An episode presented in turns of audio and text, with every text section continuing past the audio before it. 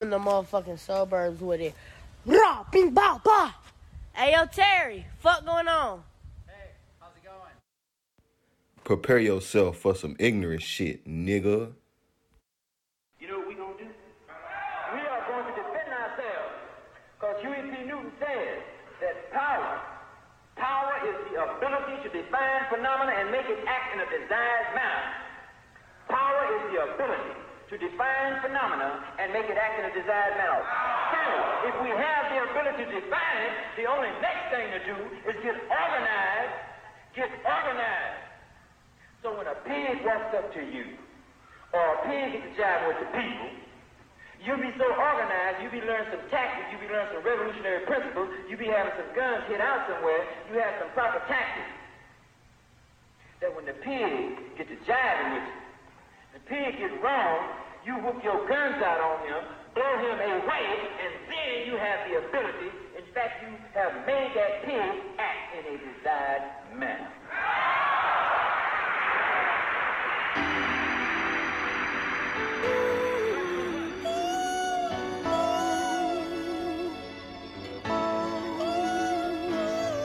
Smoking a fast spliff in a brand new Benz, no I D on the track, let the story begin. Begin. Yeah. Looking in the mirror, but I don't see much. Still running the streets, so I don't sleep much. Watching the snakes so they don't creep up. But the way I'm getting this money, niggas can't keep up. You niggas can't keep up. Niggas got beef, but it can't be much. I'm still walking through the crowds like I can't be touched. Top back, all black, Gretzky puck. Ice skate a little later, might let me fuck. Damn, she might let me fuck. Last night I cried tears of joy. What did I do to deserve this? Vacheron on my wrist a year ago. I didn't even know the bitches exist. Quarter milli for the motherfucker. No insurance on the motherfucker. Ain't life a bitch. But you gotta keep her wet. Keys open doors, so I gotta keep her set. Everybody know that I'm a lot of people threat. Biggest Smalls in the flesh, living life after my death. Yesterday I read my horoscope. Tell me, Lord, will I be born broke? Tell me, Lord, will I be dealing dope? I want to take my mama to the Poconos, but only Lord knows. To all the loved ones I leave behind, at least they can't see me cry. And I ask, when someone wants to feed me, why? Not having everything would ease my mind. But if you could read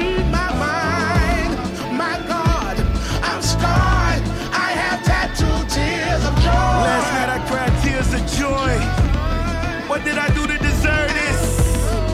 Young rich motherfucker still uneducated, but damn it, a nigga made it. Goddamn, a nigga made it. Crib bigger than a church, Lord know I'm blessed. Five different lawyers, Lord know I'm stressed. A punch in the face to get you three hundred K. Ex-plan, now he back to making minimum wage. Another victim of my criminal ways. I wanna walk in the image of Christ, but that bitch Vivica nice. And I'm still swimming in ice. I'm just living my life. I'm just living my life. Lease a Lamborghini for your pussy rate. Life is just a pussy race. Snatch a bitch, take her back to your place. Next morning I can tell you how the pussy tastes. I got expensive taste. Goodbye to all the loved ones I leave behind. At least they can't see me cry. When someone wants to feed me, why? Not having everything would ease my mind. But if you could read my mind, my God, no love. I'm scarred. No love. I have tattooed tears of joy. Last night I cried tears of joy. What did we do to deserve this? Not to dwell on the past, but to keep it real, I gotta represent for Emmett Till. All the dead souls in the field. Looking at my rollie, it's about that time. White man had a problem with mine, and we supposed to be shy. The revolution's televised. Bobby's still on the rise. Goodbye to all the loved ones I leave behind. At least they can't see me cry. And I ask, when someone wants to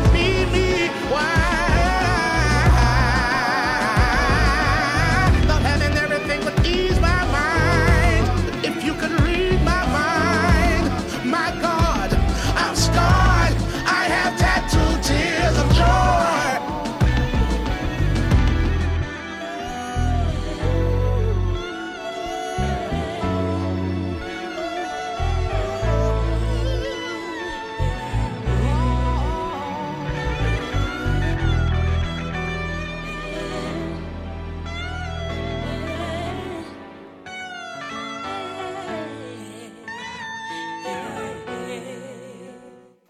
music. Welcome to a brand new episode of Sophisticated Ignorance. I'm back, people. Uh, we've had a few. I uh, had about a month off. Um, episode twelve. Like always, you can find us at the burbs network dot com, which is under construction, but you can still listen to the episodes on there. You can also find us at the Burbs Network on social media and on uh, your favorite podcast streaming service. You can find me like always at Prince underscore McFly. Drop the Y at the E I. I got a special uh, guest in the building today. The homie Ryan. My dude. How you doing, bro? Having me on, man. I'm good. You? you? I'm, I'm, I'm decent. We got stuff to talk about. Yeah, man. Yeah. It, it's been worse days. Mm-hmm. It's been one hundred percent worse days. Yes. It will be better. There may be worse ahead too. So. Uh, We talked uh, the day, what was it? Uh, my little brother graduation party? Or was it, um, no. We talked the two-year anniversary. Oh, yep. Two-year anniversary. And I was like, man, you need to come on the podcast. Yep. And he was like, uh, when I figure out the right subject to talk about, I'm going to hit you up. And you move fast, man. I messaged you on Friday. So here we are on Sunday. Yeah, you move fast.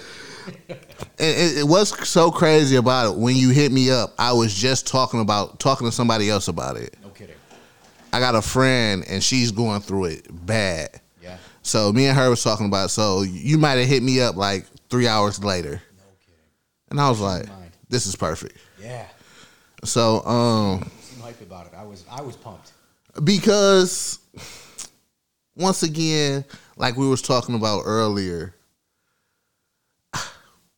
it's a subject that's hard to bring up. Absolutely. Uh, when you bring it up to certain people, they look at it, you kind of funny, you know. But it's like, it's not like that. It's just, you know, I just want to communicate. Yeah. That's the main thing. I just want to communicate. Yep. Everything I'm thinking, I just want to get out on the table. Yep.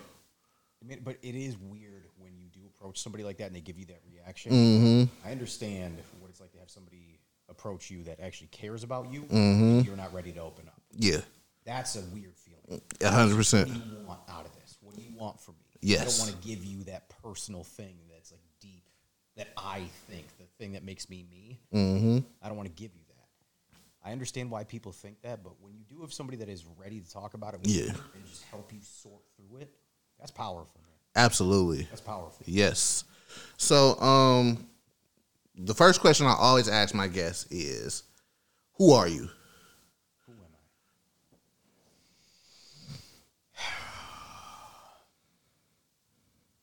That's tough, man. I'm the individual. Um, I'm a caring individual. I'm I'm that person that I just described, where I will go up, go out of my way to go up to people. Okay. And see something like if it's weighing them down. Mm-hmm. I'm the guy that wants to take some of that weight off. Right. Um.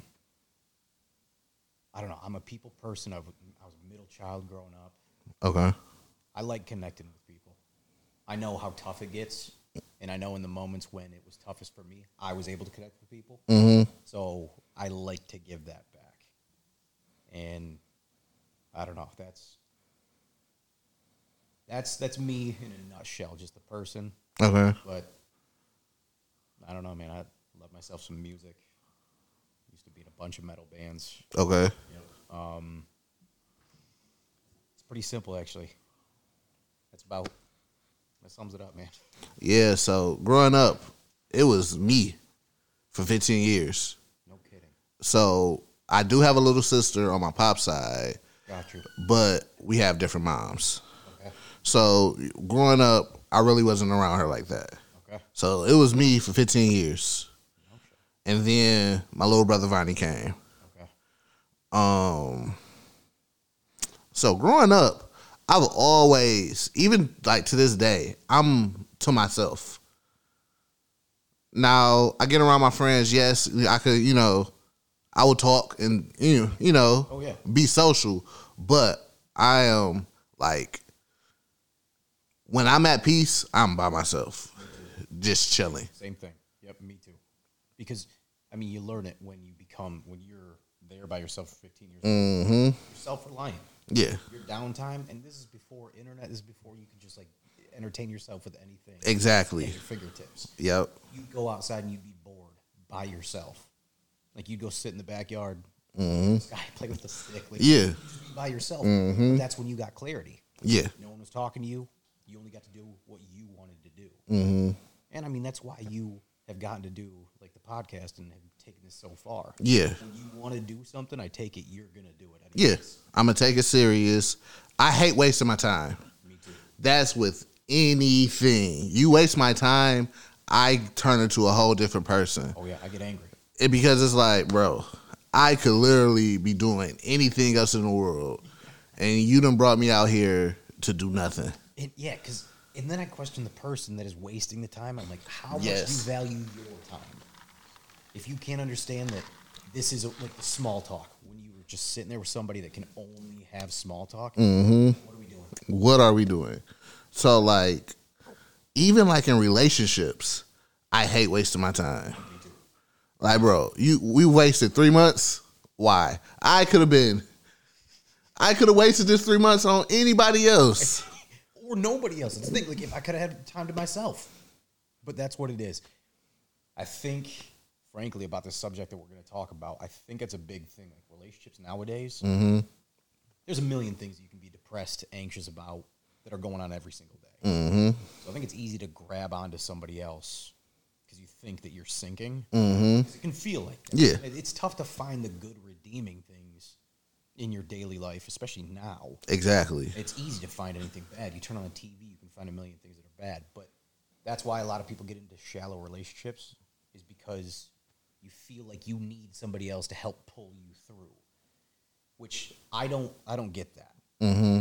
I'm not saying I'm better than people. Yeah. I'm not saying that's for sure it. But I I don't understand that. I wouldn't want to jeopardize that person's chances of mm. becoming better or mine by cohabitating together for the wrong reason, you know?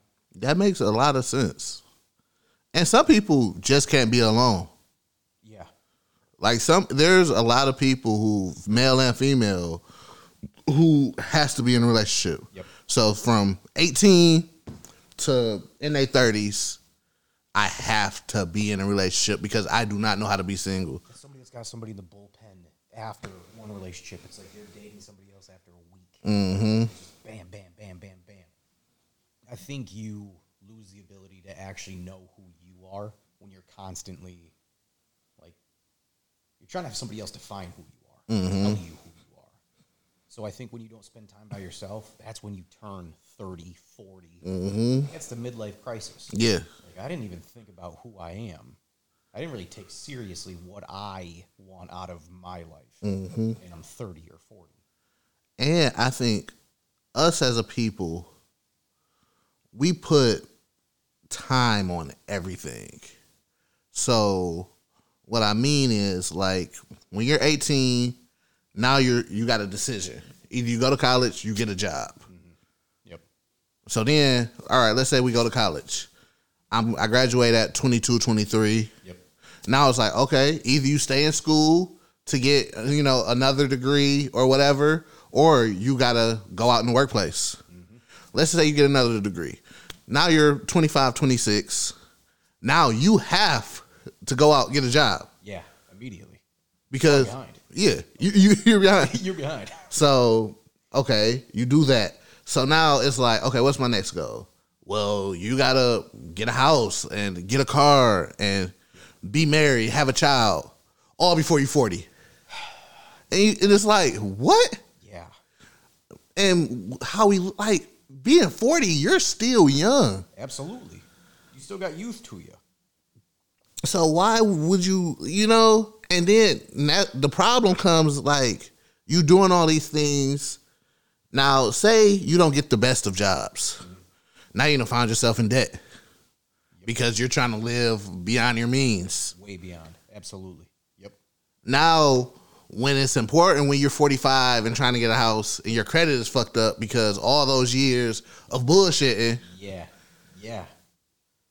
And it's just like, bro, take your time. Yeah. I think it's easy to repeat the same mistakes that have happened to people time and time again.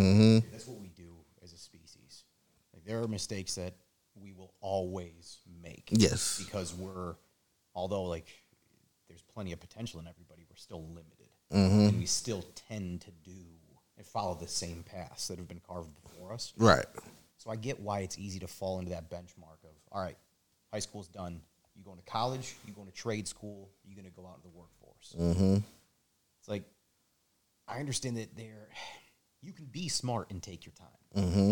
But it is important that you don't jump outside of your means. Yes. Because if you want to leap into the kids, which, dude, I like kids. Mm-hmm. I would like to have kids someday. Yes. But at the same time, like, especially with the mental health thing, there's still some stuff that I'm trying to figure out for myself that I'm not trying to pass down to them. Mm-hmm. Because I love my parents, I love my family, but there are things that parents pass down to you, good and bad. Mm-hmm. one hundred percent. You got to work through, like, you take the good and you let that carry you, but at a certain point in your life, you got to turn back around, and I think it goes back to your fear of being alone thing. You got to actually face those things that are negative. Yes. That you got from your parents. Yep. And and from your childhood, too, like all your influences. Mm-hmm. You got to face that negative stuff in order to move on to the next version of yourself. Yep. A better version of yourself. So, man, it's...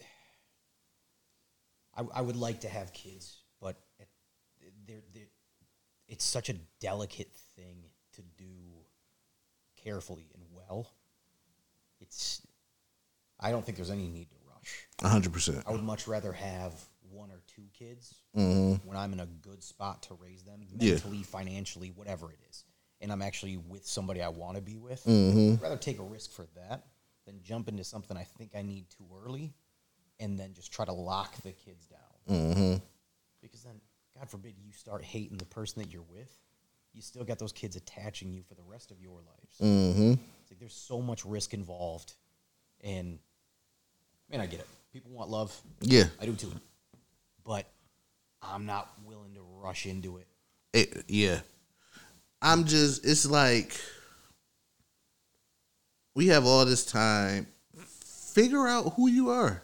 Yeah. Listen, go travel. You know, go broke a few times. Like lose it all. Absolutely. Yes. Yes. Lose it all, find yourself. Yeah. Man. Yes. Go broke a few times. Travel, you know. Find yourself in multiple relationships. You figure out who who is best for you. Absolutely. And what you actually like. Yes. Because, man, I think something like my last relationship ended messy. And partially because I didn't know myself well enough, mm-hmm. and I don't think she knew herself well enough. So then I, like, you you expect them to be the person that you thought they were, which is a crazy thing.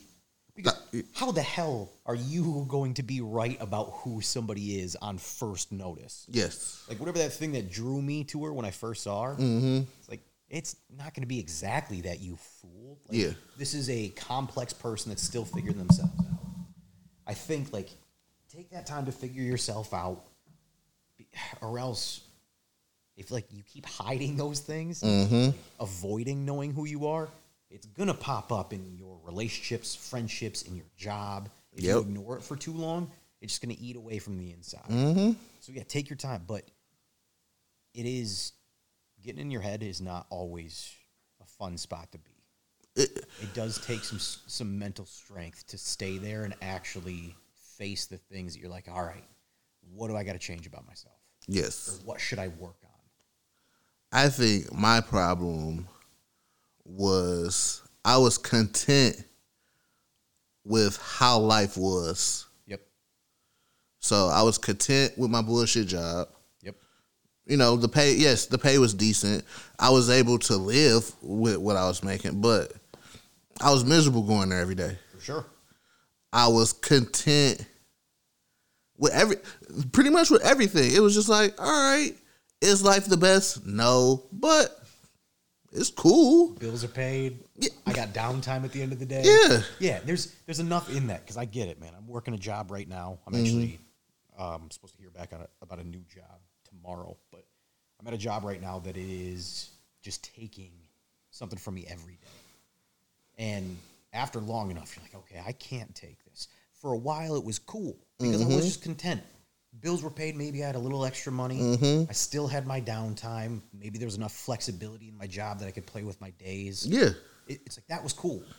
But then you realize the person that you are outside of work, you're like, oh, I don't want to be that person, that version of myself where I'm a shitty person. Like, yeah, I'm not social. I'm in a bad mood. Like, I'm not taking care of myself. All that shit adds up. My last job before I quit, I worked at...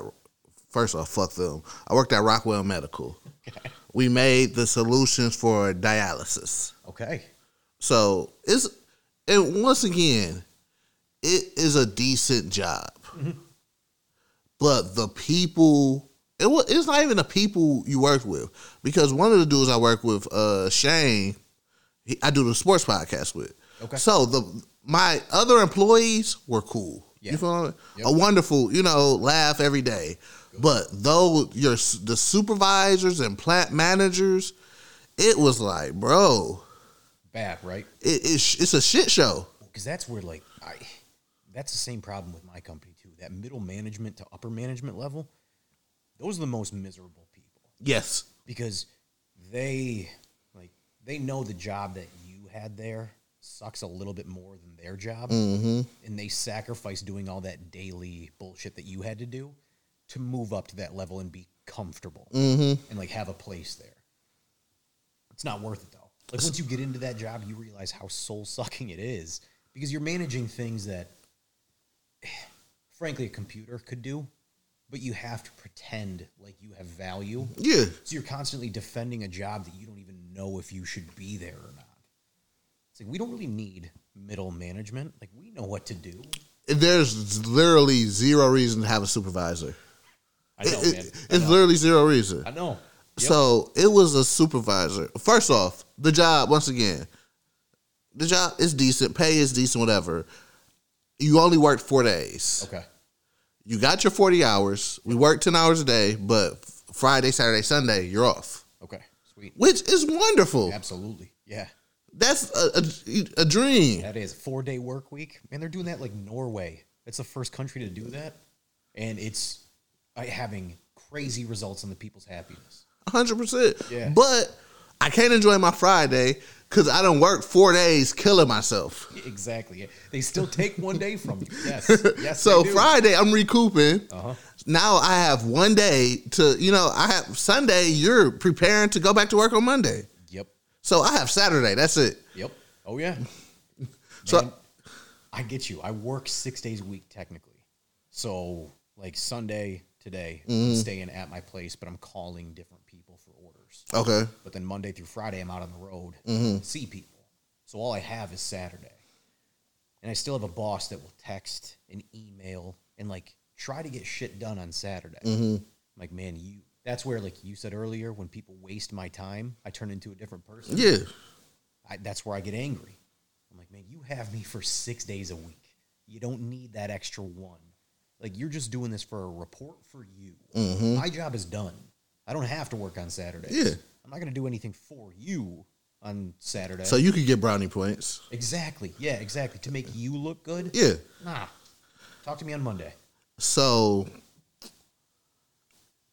the shit show began because let's, let me, was I a good employee? Yes. Did I figure out ways to do my job way easier so I wouldn't be killing myself? A thousand percent. I've I found the tricks and I finessed with my tricks. Work smarter, not harder, man. That's the mantra. one hundred percent. That's the mantra. And it was a supervisor who who got there. So say I was there for five years, he was there for four years. So I was there longer than him. Gotcha. And I, bro, when I say literally from his first day being my supervisor until the day I quit, it was on his mind to get me fired. So for four years, that was his number one goal, was to get me fired. And I do not, I am not one of those people who love to bring race into a situation. Like, he was white, I'm black. Oh, that's, no, he was just a bitch. Regardless of race. It had, yeah, yeah, it didn't have nothing to do with whatever. Yep. He was just a bitch. Yep. And it was just like, bro.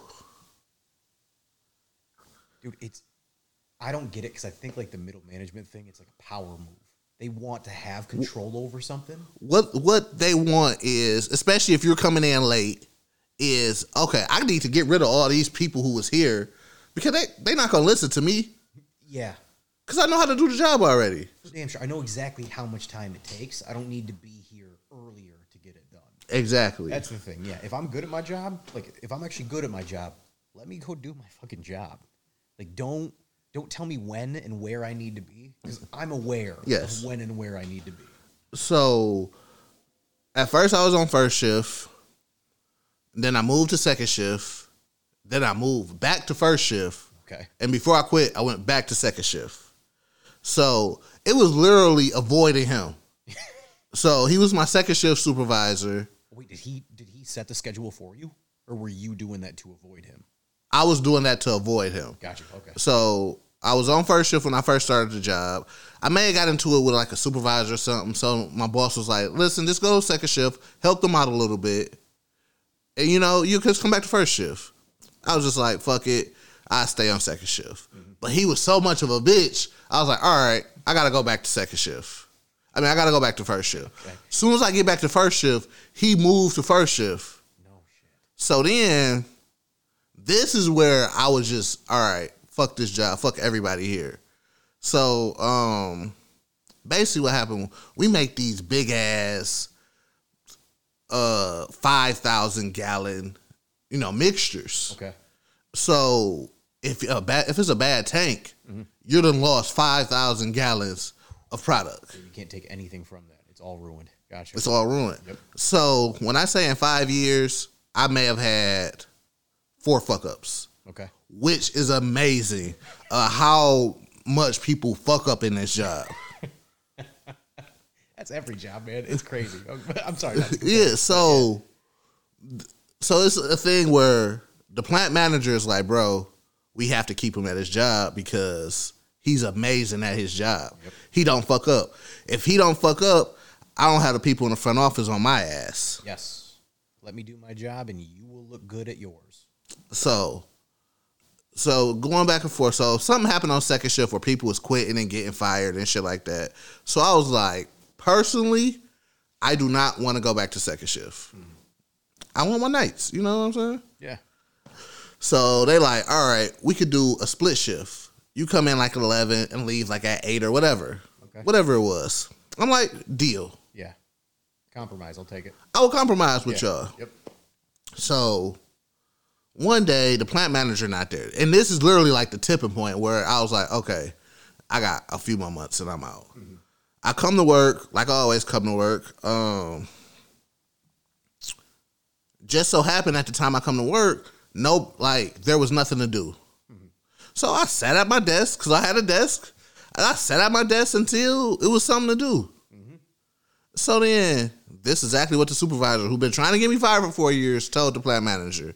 Anthony sat, sat at his desk from eleven o'clock to three o'clock and didn't do anything. Yeah, okay. First off, we have cameras. Second off, you're a supervisor. Why did you let me sit at a desk and do nothing? You just wanted to snitch afterwards. For yeah. five hours. Yep. So we was doing this, the split shifts thing. It wasn't working out because they was being bitches. Yep. Every day they complained to me about something. Yeah. So I'm like, okay.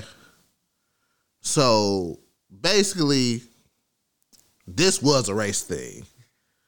There was a component there, yeah. I knew it was coming, man. So my boy Shane, who was white, he you know he'd have a more in-depth conversation with Shane than he would with me. Gotcha. He basically told Shane, like, yeah, we trying to get rid of Anthony. Gotcha, okay. You know, he bullshit and we trying to get rid of him.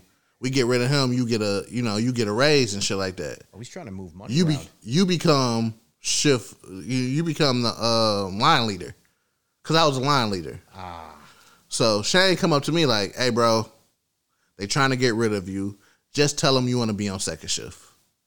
Cause that was the thing. I was like, I was refusing to go to second shift. Yep. Like, bro, why do I have to go to second shift? Yeah, yeah.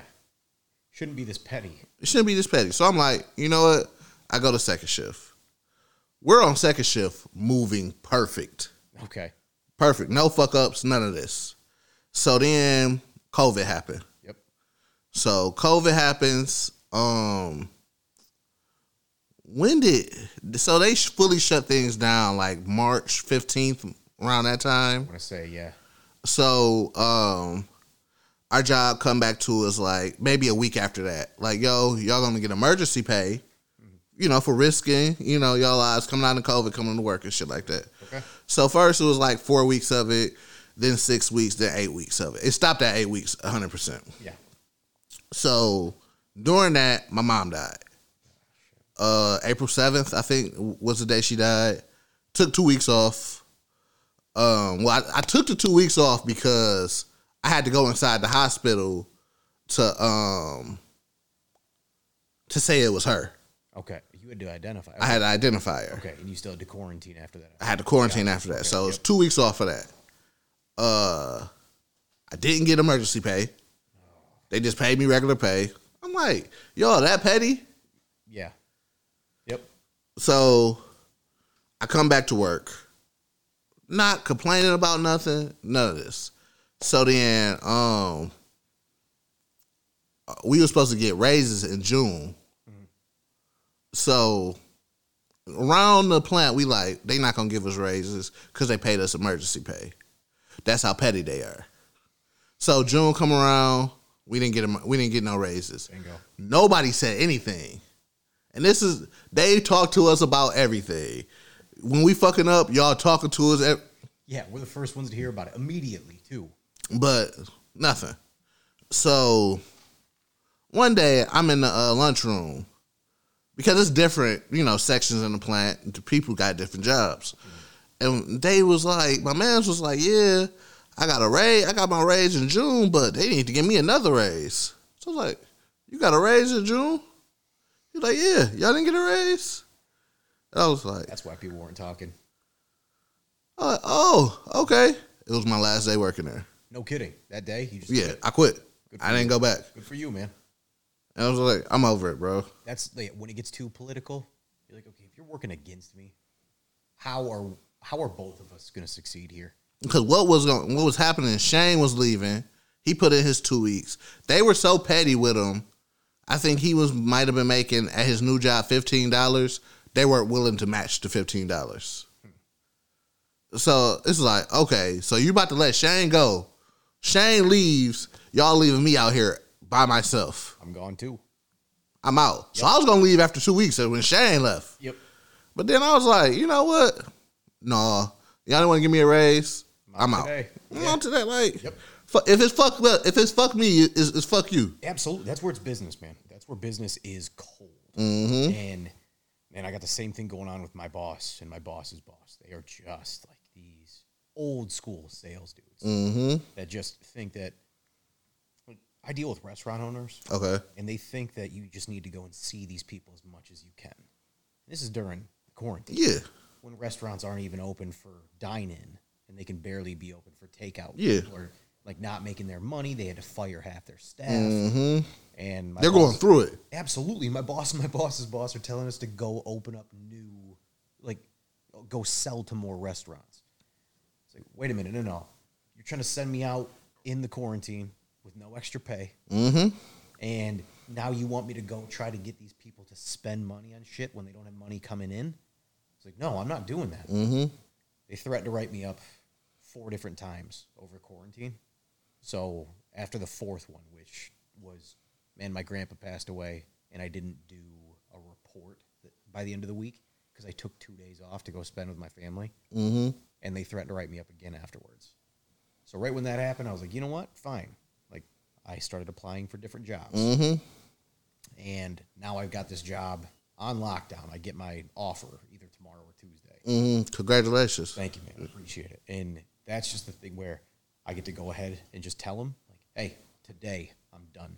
Yeah. Like, I, well, all my restaurants are good. Yeah. Like, you got all their numbers. Mm-hmm. Like, I'm gone. I I don't respect you enough to give you two weeks. I don't. I don't. I don't. Nope. Because I'm not coming back. No. No. and, and all you're going to do is talk shit about me when I'm gone. Yeah. So it's like, yeah, I, I appreciate I know how it. this goes. All right. Like, I know how this goes. And yeah. That's where business is cold. If you want to go and talk shit about me when I'm gone, fine. Mm-hmm. You can be miserable. I'm not going to talk about you when I leave because I don't care about you anymore. I don't got to deal with you. Everything's good now. Yeah. So I was just like, man, I got enough to survive. Listen, and my, my goal is if I don't make it or make enough, you know, to survive within a year, yes, I'll find another job. Mm-hmm. But my goal is to never work again if I if I possibly can. Like, yep. Yep. why am I giving why am I giving somebody else my my hard earned my hard time? Like, why? Yeah. Yeah. That's the thing. Time is the most valuable resource yes. you got. Like money, of course, money makes things easier. Yes, I, I would rather. Ha- I would love to have insurance and dental and yeah. shit like that. But it's like, it, I will figure it out for damn sure. Yes, I will. Like, I will figure it out. We've done it forever, yes. man. People have found out how to go ahead and navigate systems for fucking ever. Mm-hmm. Um, and that's what is kind of killer, is because these companies will undervalue you. And then you start to just accept the value of your time. Exactly. Because of what they said. Yes. And then if you got people, especially if you're working in a company like you were, and I'm working in a job like mm-hmm. I am, it's like you think that I don't work hard enough. You think I'm not worth the money that you're spending on me. And you think that you're going to get somebody else to fill my shoes mm-hmm. that you can pay less and have work harder. Mm-hmm. Like that doesn't fucking exist. Like, a few years ago, I hurt my back, and I did not miss a day. Uh-huh. Like, my back was destroyed. Yep. It was so bad that I couldn't even enjoy my vacation. Yeah. I had a, like, we took a, uh, one of the things my mom always wanted to do was, I don't give a fuck what y'all do uh-huh. throughout the year. We're taking a week vacation as a family. That's awesome. That's awesome. You feel what I'm saying? Yep. Like, we're going to get a week vacation. Because she was like, listen, I wasn't able to do that with my mom. Y'all will never get the opportunity to say, my mom, I didn't do vacations with mom. That's awesome, man. You feel what I'm saying? So, like, we had a week vacation. And what's so crazy is my mom didn't even make that vacation because she ended up getting sick with something. I think she had to get, like, her gallbladder removed or something like that, like, at the last minute. Oh. But, like, throughout that whole week, I could not, I could barely get out of the bed. No kidding, that bad. Yeah. Jesus. It was just like, all right, so I'm destroying my body for y'all. And it's just like, whoop. Yeah. And you're still going to yell at me about the same stuff. It's still going to be just as big of a deal. Mm-hmm. Like, you're going to be just as disappointed in me no matter what I do. It's like, yeah, that is, that's, that's, you're working for a miserable fucking person. Mm-hmm. I didn't choose to go out for your job. You did. And now if you want your job to go a little bit better, maybe treat the people around you with a little bit more respect. Mm-hmm. And then you'll get it in return. It's like, it was one of those things. Like, I guess the plant manager, um, when he became plant manager, he was able to stay because he was saving the company so much money by cutting out overtime. Ah, overtime okay. was cut out completely. So when I got there, there was zero overtime. Yep. Unless it's an emergency, yeah. we have to work more overtime. Yep. So then, a few years in, the owner got kicked out because he was so money hungry and cutting loose ends and stuff like that. Like, it was no cameras in the building. It was like he didn't give a fuck as long as product got out. Ooh, like sweatshop stuff, man. That he, is dark. He didn't That's give dark. a fuck. Yeah, it was just like as long as I'm making money. I don't give a fuck. Yeah, exactly. As long as it looks good on paper at the end of the month. There wasn't uh, an attendance policy, none of that. It, it was literally like, you just, you in that bitch. So they, they walked him up out of there. So they voted him, uh, the board voted him out. So new people came in there and they was making, trying to make changes to make it a better work environment. But once again, if you still got a plant manager that's a bitch and you got a supervisor that's in there that's a bitch, mm-hmm. and they in cahoots being bitches. How do you think they held on to their jobs for so long, man? It's that's the thing. When you got shitty people that are upholding a broken process in the mm-hmm. company, no matter how much, no, no matter who like comes into the company and is motivated to try to make it better or try to change it, you're not going to be able to. Like they tried to put an attendance policy, like yeah, it didn't work at all because yep. what you gonna do? You're gonna fire all of us. We're used to not yep. coming to work on time. yep, yeah, man, and that's just thinking that from a manager's perspective that they can just tell people to change. Yeah, it's like what? Like if you have kids, especially if these managers have kids, you gotta know when you tell somebody in a mean way to do something, it's the last thing they're gonna want to do. I'm gonna, I'm gonna be like, okay, yeah, I'm gonna go ahead and take an extra fifteen minute break just because you told me to go do that thing right now. Like we, so what we would do, because y'all not y'all bullshitting us all through, you know. So we would take advantage of certain things that we would take advantage of, like. Yep. If I got a, a thirty-minute lunch, I'm going to take a forty-five minute lunch. Yep. Yep. Is production still getting done? one hundred percent.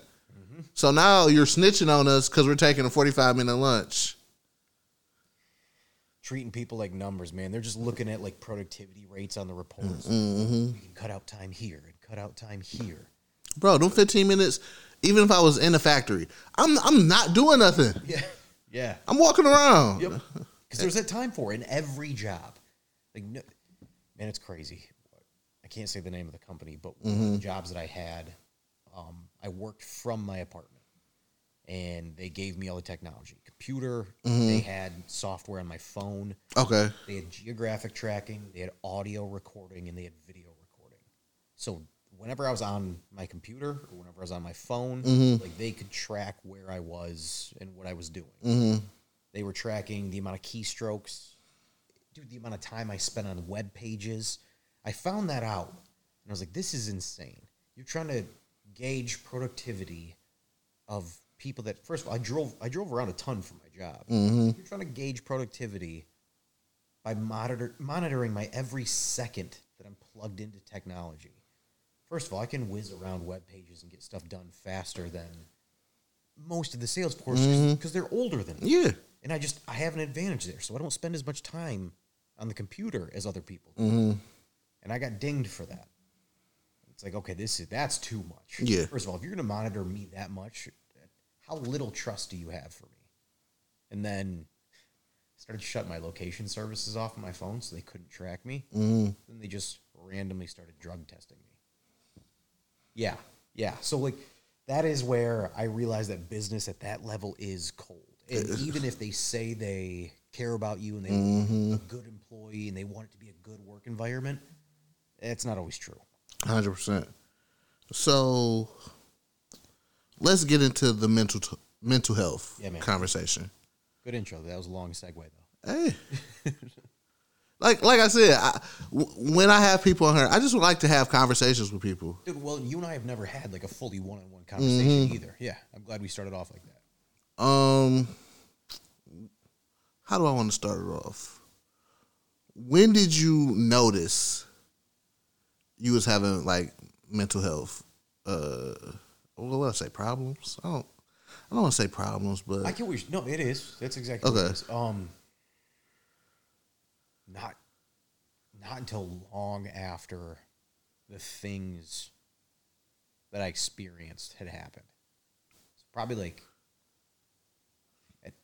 twenty-three, twenty-four is okay. when I first realized the the magnitude of it, okay. how bad it was, and how much it actually affected me. Mm-hmm. Um, been slowly peeling it back, you know, as time has gone on, mm-hmm. and it makes me realize how bad it actually was. Mm-hmm. So, yeah, twenty-four is when I realized it, but I also knew that, like, I had social anxiety. Okay. Which it doesn't. I'll go into any room and talk to any. I'm a sales guy. I, I can go out and talk to people just on a whim. Mm-hmm. And I can usually get people to open up and have genuine conversations. Mm-hmm.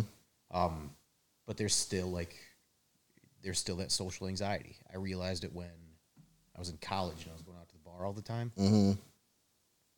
College, I was in the zone. Like, I just go out to the bar, and I knew bartenders, managers, people that worked there. Mm-hmm. Had a ton of friends. I was just a bar star.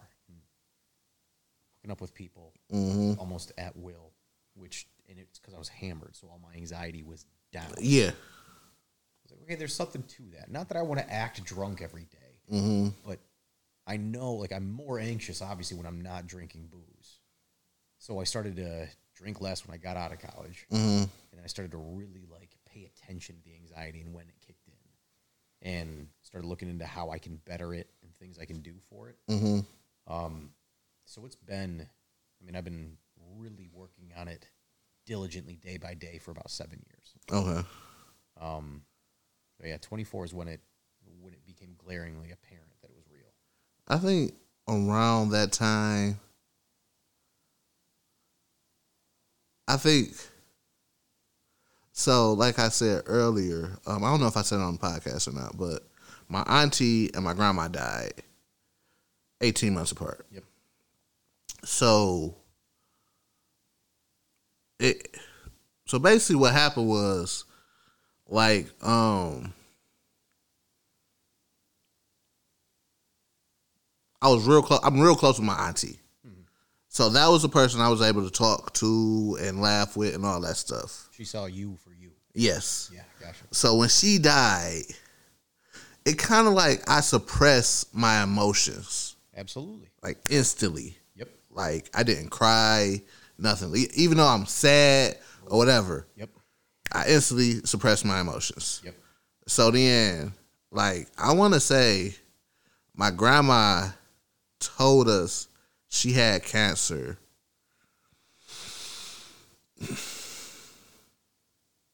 I want to say we found out about it around the time my auntie died, but let's just say we found out a couple months after. Okay. So my grandma's initial thing was, fuck this shit. I'm not going to fight it. Yeah. It's going to take me out. Yep. So at this time, my little brother is maybe one. So my mama was like, listen, no, that's not about to happen. Mm-hmm. You lost a daughter. I need somebody here to help me raise, you know, Vonnie. We're going to fight this shit. There we go. So, um, so she like, all right, fuck it. So to kind of like reverse from the cancer thing, my grandma found a lump maybe a year prior to knowing she had cancer. Okay. She went to the doctor. Uh, what is the, I don't know the procedure they do to uh to scan it. Mastectomy? Is that what it's called? I, I can't think of the word, but whatever it was, they scanned the wrong breast and was like, you good. So say if it was the right one, they scanned the left oh, one. No. It was like, you good.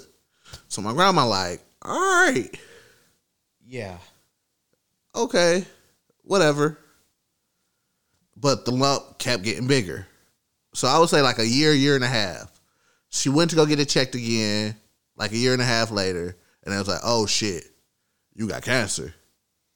So now it's just not, we find it, we found the lump, we're going to work on it, you know, we you good. Yeah. So now she's like in stage three. Instantly. Like jump feet first into stage three cancer. Uh, did chemo, did uh, radiation. They had to remove the breasts, all that. And uh, basically what they say is once they cut you open, it's over. Like once the air get to your blood and all that shit, and cancer is gonna spread. Okay. So once they cut her breast off, it spread. So eighteen months later, my grandma dies. So once again, that's that's my god. Like, that's my girl. Yeah. It's my grandma. Yep. She helped raise me. Like, my auntie and my grandma helped raise me with my mom. So it's like, all right, once again. But now it's more of a thing like, shit, I'm older. I got to help my mama with my little brother. Mm-hmm. So she took it harder because she lost her mom and her sister back to back. Yeah.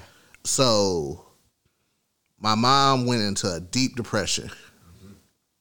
So it's like one of those things where you say, like, when you say, um, while you're in it, you don't notice it. Very and much so. While you're in it, you don't notice it. It's just every day, whatever. It's your new normal. And then once you get out of it, you look back and you like, shit, I was depressed. Yes. The amount of things that you can look back on and the amount of moments you can pinpoint. Mm-hmm. That's depressive behavior. Mm-hmm. That's very depressive behavior. You think about how you felt in the morning. You think about how tough it was for you to sleep. You think about the stuff that you were eating. Mm-hmm. You think about the stuff that you weren't eating. Like there's, it got so bad for me for a while. It's like my stomach would say that I'm hungry, but my brain was in such a depressive state. Mm-hmm. It wouldn't, like I'd, I'd guilt myself out of ordering delivery food because I didn't want to spend the money. Mm-hmm. I didn't have the energy to get up and eat anything. So I just go snack on something in my cupboard, which I didn't have much to actually just eat that was readily readily available. Mm-hmm. Lost a ton of weight, man. And it, like, bad, bad weight. And mm-hmm. you don't realize that that's not normal behavior because I think it's just your survival instinct that kicks in. It's like, hey, we just got to keep moving. Regardless of what the pace is, you just got to mm-hmm. keep moving. Mm-hmm. And you don't take that second to be like, hey, like, what do you actually need? Like, slow down. This isn't right for you. This isn't normal. Mm-hmm. It it is. It's tough to look back on that. So when you look back on that stuff, I mean, are you able now where you're at? Are you able to so look back? And that's just the beginning. So ah, it's like, my bad. Yeah. So we went through that. Um, another major death I don't want to get into happened. So now at this point, I done lost three of the four people who basically raised me. Yep. So it's like, okay. And once again, it's, I'm not letting no emotions out. No, like, they done died. I cannot cry. Mm-hmm. Like, I can't even force myself to cry. It's just, um, everything is just stuck in. Yeah. So what I f- figured out is I have a real, uh, I have a, uh, addictive personality. So when I'm into something, I am into it. Me too. Into it bad. I will figure out everything as quick as I can. That kind of thing. Yeah. Yes. Yep. So originally it was uh sports cards. Got you. Okay. So I was heavy into sports cards. As I got older, I got out of it and went into instantly went into gym shoes. Mm. So it was like buying gym shoes, buying gym shoes, buying gym shoes.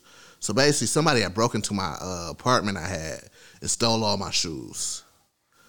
And it was like, I instantly, no, I went into shoes and I went into working out. Okay. So I had lost like one hundred pounds before. No shit. I was like twenty-three or something like that. And, and instantly, not even working out, running.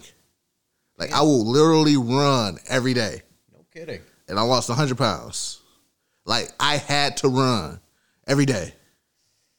Instead of running emotionally, you ran physically. I got you. Just ran. Yep. So, lost one hundred pounds. And then I got back into, once I got out of running again, I think I may have pulled something or something. So, I got back in the shoes. Mm-hmm. And somebody uh, broke into my apartment and stole all my shoes. Mm-hmm. And that day, I just felt like everything just hit rock bottom. Yeah, everything was ripped out from under you. Everything yeah. that you loved. Yeah. Because it felt like, damn, I did all that years of working and built up all these shoes and shit, and it's gone. Yeah. Yep. So then, um, my mom was like, listen, start over, come move back. Yes, you don't want to be a grown man living with your parents, but listen, come back home, mm-hmm. start over. And boom, boom, boom. So that happened. Um, I got this whole ass the, the job I was talking about. Mm-hmm. Uh, but I felt for a time mentally I was doing great. And then this time I may have started doing podcasts and shit like that. Okay, so you found something you liked. Yeah. Yeah. So I was like, okay, I'm good. But then, like, I would say around last year, around February, uh-huh. it just got dark. Like, I didn't want to do podcasts. And like, I, when I say every Sunday for me to do a pod, it was like, bro, I do not want to do this shit. You had barely enough energy to do the things that you need to do to keep you alive. Like, is that the point that you were at? Yes. It's just like, like I don't want to go to work. Yep. I don't want to do this pod. I just literally want to be in my room all day. I don't want to take a shower. I've been there, man. I've been there. I, I, and it's like, I want it to be dark. And you're tired for sixteen hours a day, too. Yes. Like, no matter how good you sleep, good. If you sleep eight hours at night, it doesn't matter. You wake up for a couple hours, and within a couple hours, you're, you're like, you're I'm back. Gonna take a nap. You're back tired. So I'm like, bro, what the fuck is wrong with me? Uh-huh. But I'm continuing to, to, to do it. Yeah. It, it's, it was basically like, wake up, go to work, come home, go to sleep. Yep. Yeah. I would do, or wake up, go to work, come home, do whatever I got to do with the podcast, mm-hmm. but I'm, I'm going back to sleep. It's, yes, I, you know, I pop out, but when I'm popping out, I'm drinking more. Yeah.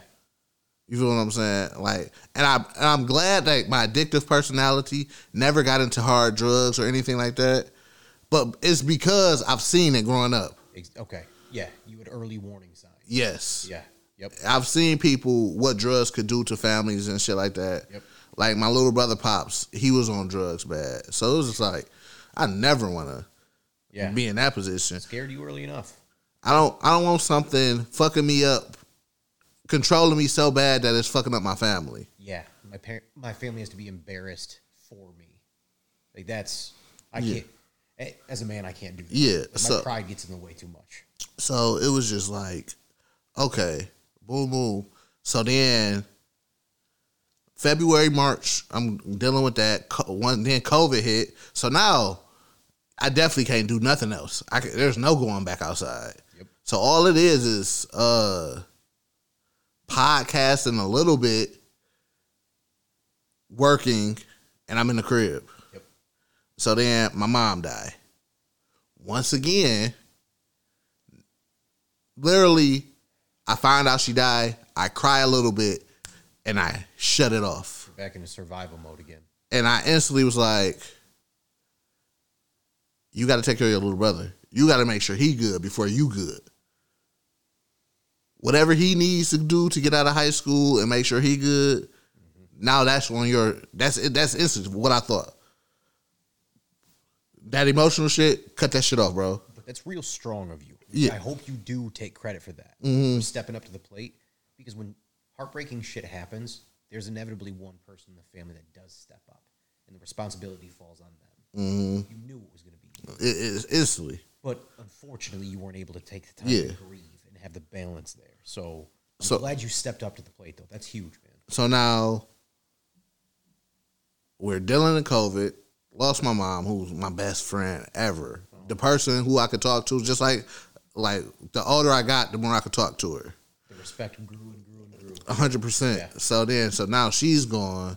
We're stuck in the house. Yeah, I'm sorry, man. Uh, I at that point, I was like, okay, I got to stop doing podcasts. Mm-hmm. So I, we took a break from doing podcasts. It was, I would say, it got to the point in podcasting where it was like, I want to quit. Like, fuck it. Yep. The at the point, I think at that time, we might have been at seventy episodes. Mm-hmm. It's like, fuck it. Fuck all that time we spent doing that shit. I'm out. I can't do this shit no more. Did you think of it like your shoe collection? Is that kind of what you what you felt? Like- I think I would, no. When I looked at it and I was just like, I instantly looked at it as a job and not something I love doing.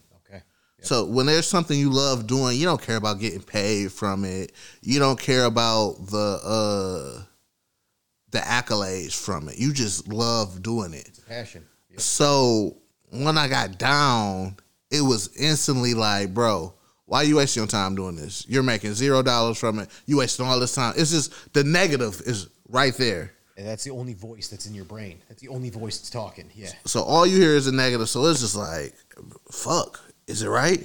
I don't know. You know, so I was like, you know what? Let's just take a break. Yep. Before I say something that I'm going to regret. Yeah. Like, fuck the Burbs Network. I'm out. Yeah. Yeah. Don't want to walk on it, on it like you did your job. That sucked. Exactly. Because you actually like podcasts. Yeah. So, um, yeah. So from that point until now, it's just really like, I do not know how to, it's just, all that shit is just balled up, and I do not know how to release it. So, some weeks is great. Yeah. I'm feeling amazing. It's cool, but then it's some weeks where it's just like, fuck everything. Yep. Oh, yeah. It's just like, everything is just, it's like, it feels mentally like being in Seattle. Because, you know, it always rains in Seattle. It's all, it's like a misty, it's like a misty hue that's always good, in ho- That's a good analogy. That's a good analogy. That's how yeah. it feels sometimes. That's absolutely how it feels. It's gray. It's just, it's damp. Mm-hmm. There's no sunlight coming through. Man, I, you touched on something really important. Because when you are in those kind of deep spots and it's only the negative side of your brain talking, mm-hmm. food doesn't taste the same. Colors aren't as bright. Like, the things you laughed at aren't funny anymore. The mm-hmm. music that made you hype isn't good anymore. That's how bad depression can get, because it takes the joy. There's nothing positive about anything. Your podcast that you love doing, there was nothing, like, your brain wasn't thinking about the positive aspects of it. Mm-hmm. It's just like, I'm not making money, and it's wasting. It's wasting my time. Why am I doing it? Which is not true at all. Yeah. And that's what's tough, man. When you're in those, like, dark, dark spots, you're not your thoughts. It's tough to understand that, because mm-hmm. I, when you're sitting in it, you can't understand that, because you think in those moments, what's the point? And frankly, a, kind of a dark point about it, people who think about suicide, or people who commit suicide, in those moments when depression is so bad, they're asking themselves, what's the point? What's the point of life? Mm-hmm. And when you're that depressed, you can't ask yourself that question. one hundred percent. Because the the point to life when you're depressed is that you're depressed. You just think that you're going to be depressed for the rest of your life. Mm-hmm. Depression is like... Therapy is amazing for it. If people can go to therapy, they can mm-hmm. get out there and afford it, that's awesome. If not, find yourself a friend that you can talk openly with. Because when you can actually have a truthful conversation about what you really feel, mm-hmm. like you could talk to your aunt and your grandma, it's like, that is, you know how recharging that was. Mm-hmm. You could just get something off your chest because the weight wasn't there anymore. And that's what I had with my mom. It was like, that, like the conversation I had about time. Yep. People rushing things. Yep. That was like one of our last major con- conversations we had with each other. Wow. It was, it is just like, yo. And like, I've never had the suicidal thoughts. Nor have I. But I've had thoughts of like, not once again, not suicide, but what if I'm not here? What if I was never here? You never wanted to cause harm to yourself, but yeah, you take yourself like out of out, the world. Yeah. I get it. I get it. Because I haven't had the suicidal thoughts either. I've had people in my network that have committed suicide. Mm-hmm. So, and my little brother too, he's had a few people in his network that have committed suicide. And so he and I had like a two-hour conversation about it. Mm-hmm. He and I have never thought about doing it because we don't, A, we couldn't hurt the people around us. And that's my thing. That's what it is. Because just because I have this pain does not mean I'm going to I'm gonna go ahead and disperse it on other people. Yes. And I, so I talked to my brother about it. We wanted, we wanted to know, like, why it happens. Okay. Or why people get there. Because it's a terrible place to be. Because at my lowest, I still... Like, at my lowest, I still enjoy certain things. Yeah. You feel what I'm saying? Yeah. I still enjoy listening to Jay-Z music. Yeah. And I could be at my lowest. Yep. Or I still enjoy buying new shoes. Yes. At my lowest. It's, but, so it I... It might have been as fun or as good as it was before. Yes. It's still enjoyment. It's still enjoyment. Absolutely. There. I get you. So it's never a point where it's just like... Like, I still look to the future. Of yep. stuff I want to do. Good for like, you. Like, we supposed to have a Japan trip in a couple months. We don't know if we're going. Yeah, of course. But it's like, I'm still looking forward to things. Which is, dude, that is the most important thing. Have something to look forward to. And I think when you're, when you are depressed, mm-hmm. it's tough to look too far forward. Because... you can barely make it through the next hour without going back to sleep. Mm-hmm. Like, you can barely make it through the work day that you're about to go to. So, like, shorten that time frame. Don't think about where you're going to be in five years. Mm-hmm. Like, think about what you can do better, one thing, the next day. Yeah. Something slight just to keep you moving forward mm-hmm. so you're not sitting in the same spot and you end up falling backwards. Yeah. But another thing, like, the fact that you said you still haven't, you had enjoyment for those things, like Jay-Z and then shoe shopping, that is, to a point that you made earlier, too, you said sometimes, like, lose it all. Lose everything you got. When you do lose everything that you have, you realize exactly who you are. Mm-hmm. Because you strip away materialism mm-hmm. at its finest. And then it's just you sitting in a room with yourself. It's like, okay, so now reassess, what am I? It, like, what do I got? Like, the the first thought is, am I going to sit here and be this person who has nothing at all? Or am I going to dust myself off? Like, oh, what I'm going to do next is going to be bigger than what anything I did before. Because now I know more. Now I'm more prepared for that thing. Mm-hmm. That's why. That's what kills me, man, is there, like, our generation, you see a lot of people that are anxious, depressed, and that kills me. Mm-hmm. Because life is tough. Like, yeah. I think people who aim to be happy, that's a tough goal. Mm-hmm. You're not always going to be happy. You just got to be able to appreciate the moments of happiness that come your way. Like, you got to have, you got to be present enough in the situation to understand that when something makes you happy, you feel that recharge. Mm-hmm. You smile to yourself. You're like, that was cool. I'm glad I got that. Yeah. And then you just keep moving forward because you keep getting stronger. Life doesn't get easier. You mm-hmm. just keep getting stronger. When you were working out, when you were running, the running didn't get any easier, but you could run further and further distances mm. as you kept running every day. Mm-hmm. It just builds.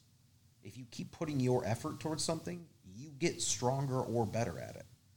So that's like that's what kills me, is I understand why people want to just sit still and they don't want to have any responsibility. They mm-hmm. don't chase any of their dreams because life's exhausting and it can drain you if you let it.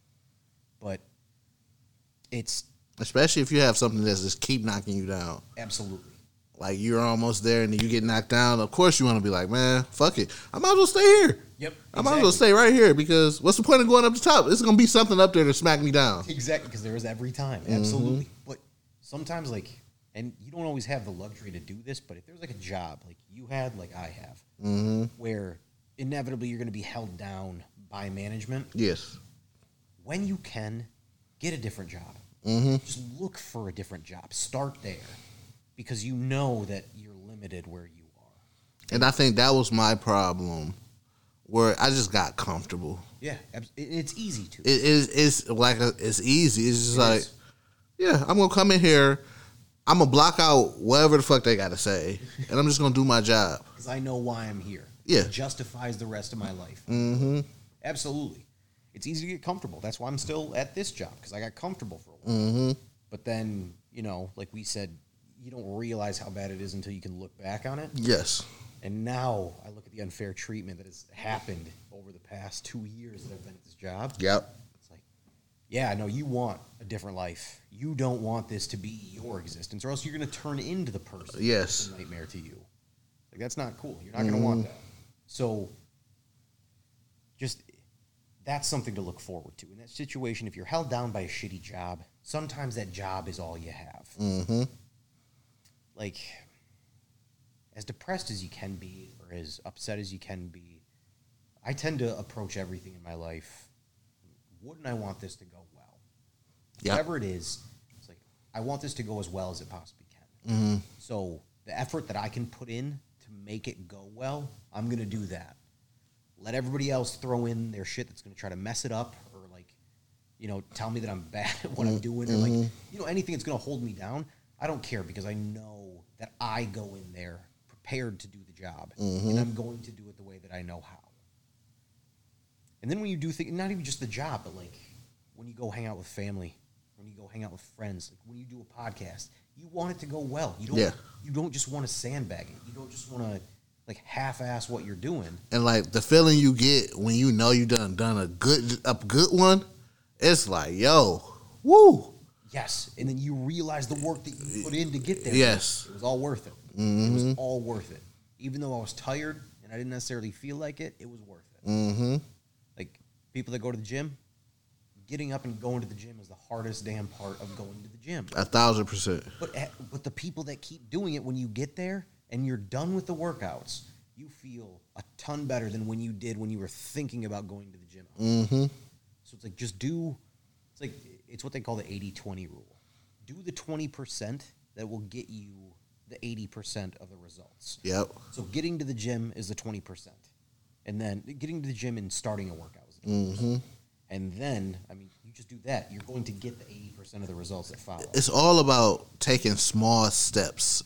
Yes. To, you know, you don't have to take a giant leap to get something done. Progress, not perfection, man. That is absolutely what it is. Day by day, small things. Mm-hmm. Don't compare yourself to anybody else. First. Compare yourself to exactly yes. who you are right now, like and who you were yesterday. Because who you were yesterday, you can always be better than that person. Yes. But when you compare yourself to somebody else, it's like that. Mm. Even though you might be the same age, mm-hmm. in the same company, your lives are extremely different. Everybody's book is different. Absolutely. Absolutely. And I learned that in the past few years. Everybody's book is different. They, maybe in their book, they become millionaires at twenty-two. But in your book, you're going to become possibly at fifty. But that feeling they got, you're going to get that feeling. Yeah. Is it going to take more work possibly? Okay. Mm-hmm. But you have to be prepared for that. Yeah. You can't look at their life and be like, oh, that sh- oh shit, they did that at twenty-two? I can do it at twenty-two. You might not have the same, you know, the advantages. Foundation. Yeah. Absolutely. Yes. Yeah. Where where was your family? Like, where, what advantage did you, did you get from your family being where they were when they had you? Like, so my parents were like middle class, lower middle class. Mm-hmm. So, like, financial, there was no real financial advantage to, um, I didn't, there was no generational wealth. Exactly, yeah. And some people that do have that, I obviously looked at those people and I was like, man, I would want that. Mm-hmm. But also, there were cool things about my life that weren't money related. Exactly. And it, money wasn't just going, like, money would take the place of those cool things.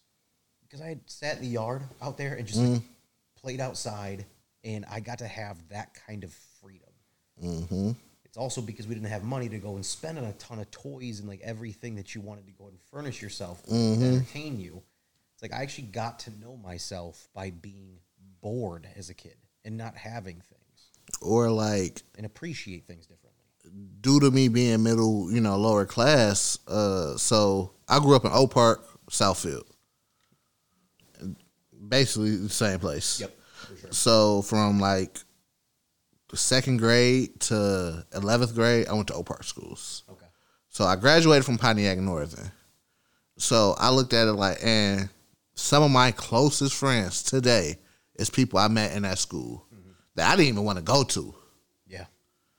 But I look at that and be like, if I wasn't in the situation I was in, I would have never met these people. There we go. You feel what I'm saying? Trade-offs to everything, man. Like, that's why... My life, everybody's life is hard.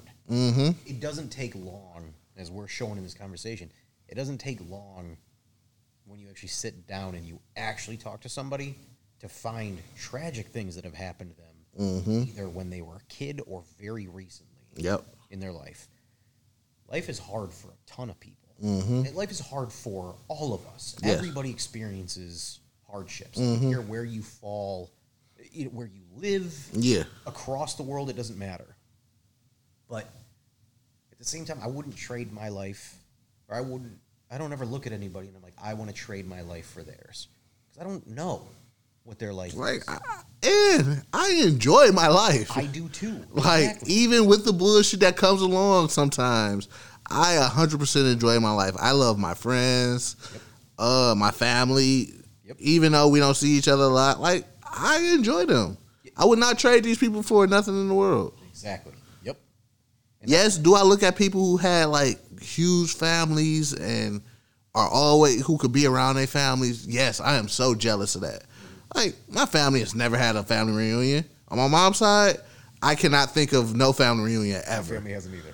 Uh, on my pop side, once again, I wasn't able to enjoy those things because me and him had a situation. Yep. But it's just like one of those things like, but if I had those things, maybe I would have probably been different. Mm-hmm. Let's just say I grew up on my pops, with my pop side of the family. Yeah. I would be a totally different person than I am now. Absolutely. That's the thing. The things that I like about myself, I'm not willing to trade those yeah. away. Because I do, I, I'm, I'm still working on it. Mm-hmm. But I'm happy with where I've gotten at this point in my life. Like, I am happy with who yeah. I am. I treat people with respect. Mm-hmm. Uh, people seem to respond to me well enough. Um, it's just, yeah, there's so many things that I do enjoy about the character that I've cultivated. And you too, man. Like, you, you should definitely be proud of what you've done. Yeah. Your independence is really shown through, especially in your work. Like, five years ago, this type of conversation would never... Like, me interviewing somebody, I hated interviewing people. Yeah. A thousand percent. Like, I didn't want to do the work that went with interviewing people. The research. The research. Yep. I didn't want to talk to you because I was bad at it. Yeah. And then one day I was just like, you know what? I'm just going to talk to people. Mm-hmm. I'm going to figure out a way to interview people that is comfortable for me. Because for some people, having a sheet of paper in front of them, asking them questions, that's comfortable. Yeah. But me just talking, I could do that with anybody in the world. Me too, man. And that's why, yeah, I think this format is good, especially if you have, like we were talking about earlier, you got to have somebody who's ready to be a willing participant in mm-hmm. the interview. Because you don't even call it an interview. Excuse me. It's just a conversation. Mm-hmm. You're just openly, I mean... We had an aim of what we wanted to talk about yeah. out of the gate. But we talked about something for, what, thirty, forty-five minutes that wasn't exactly what we wanted to get into. Mm-hmm. And I think it was a good foundation for the conversation that we are now in. Exactly. This approach is good because it's natural for you, man. Mm-hmm. Just let it flow. You tie things in well. So, yeah, it's this is uh, you've really found a way to take what you're good at and your strengths and actually do it well. Yeah. So, yeah, I I just think um,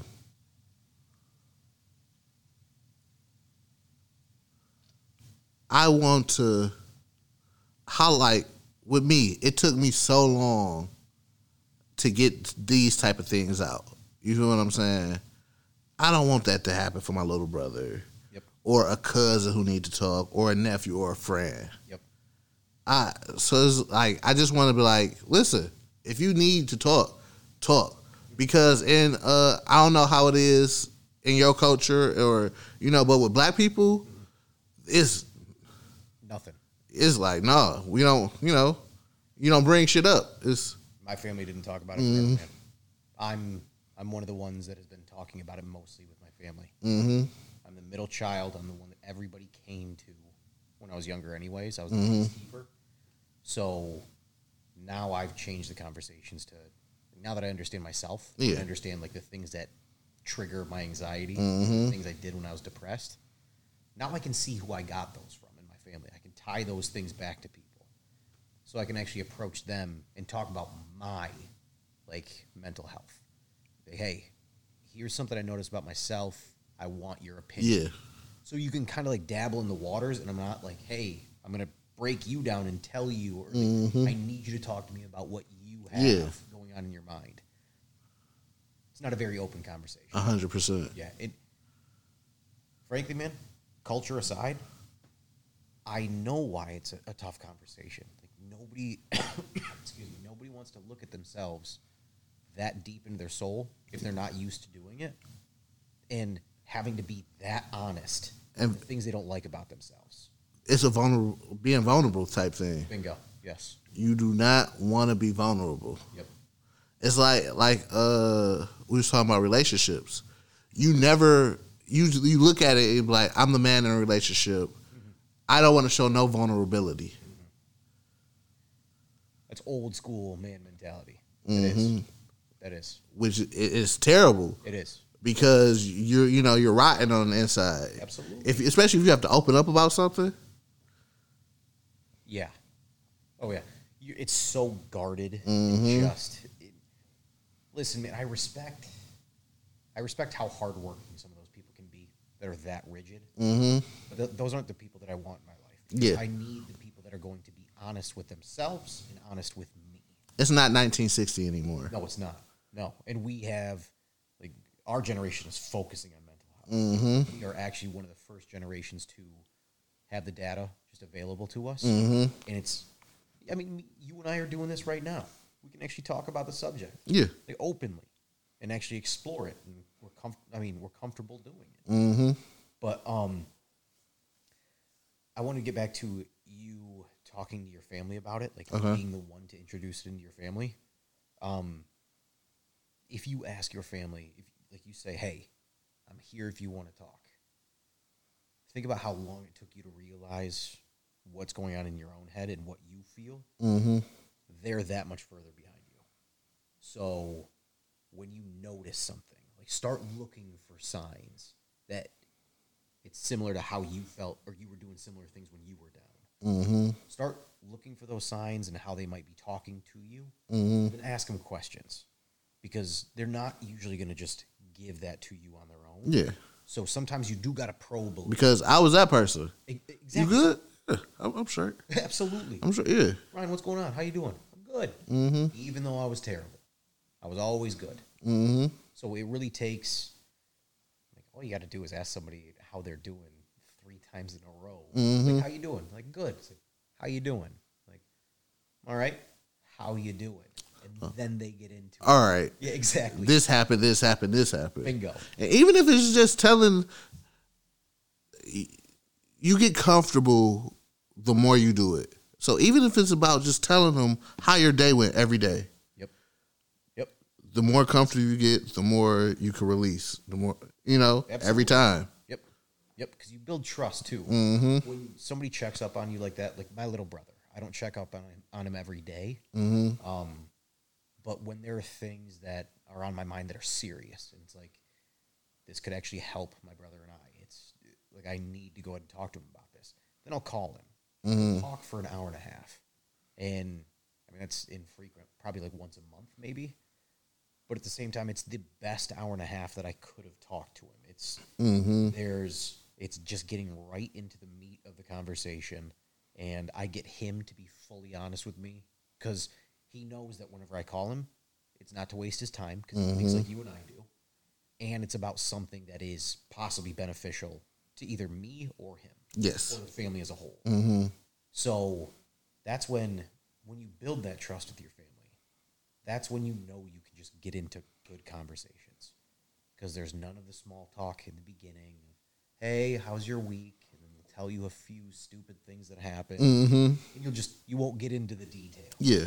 But once you can, once you can peel back past that first layer, the conversations get so much better, and the relationships get stronger as a result, because you're honest with each other. Mm-hmm. And then when you see each other again, they remember the feeling of the honest connection from before, and they get even more excited to see you.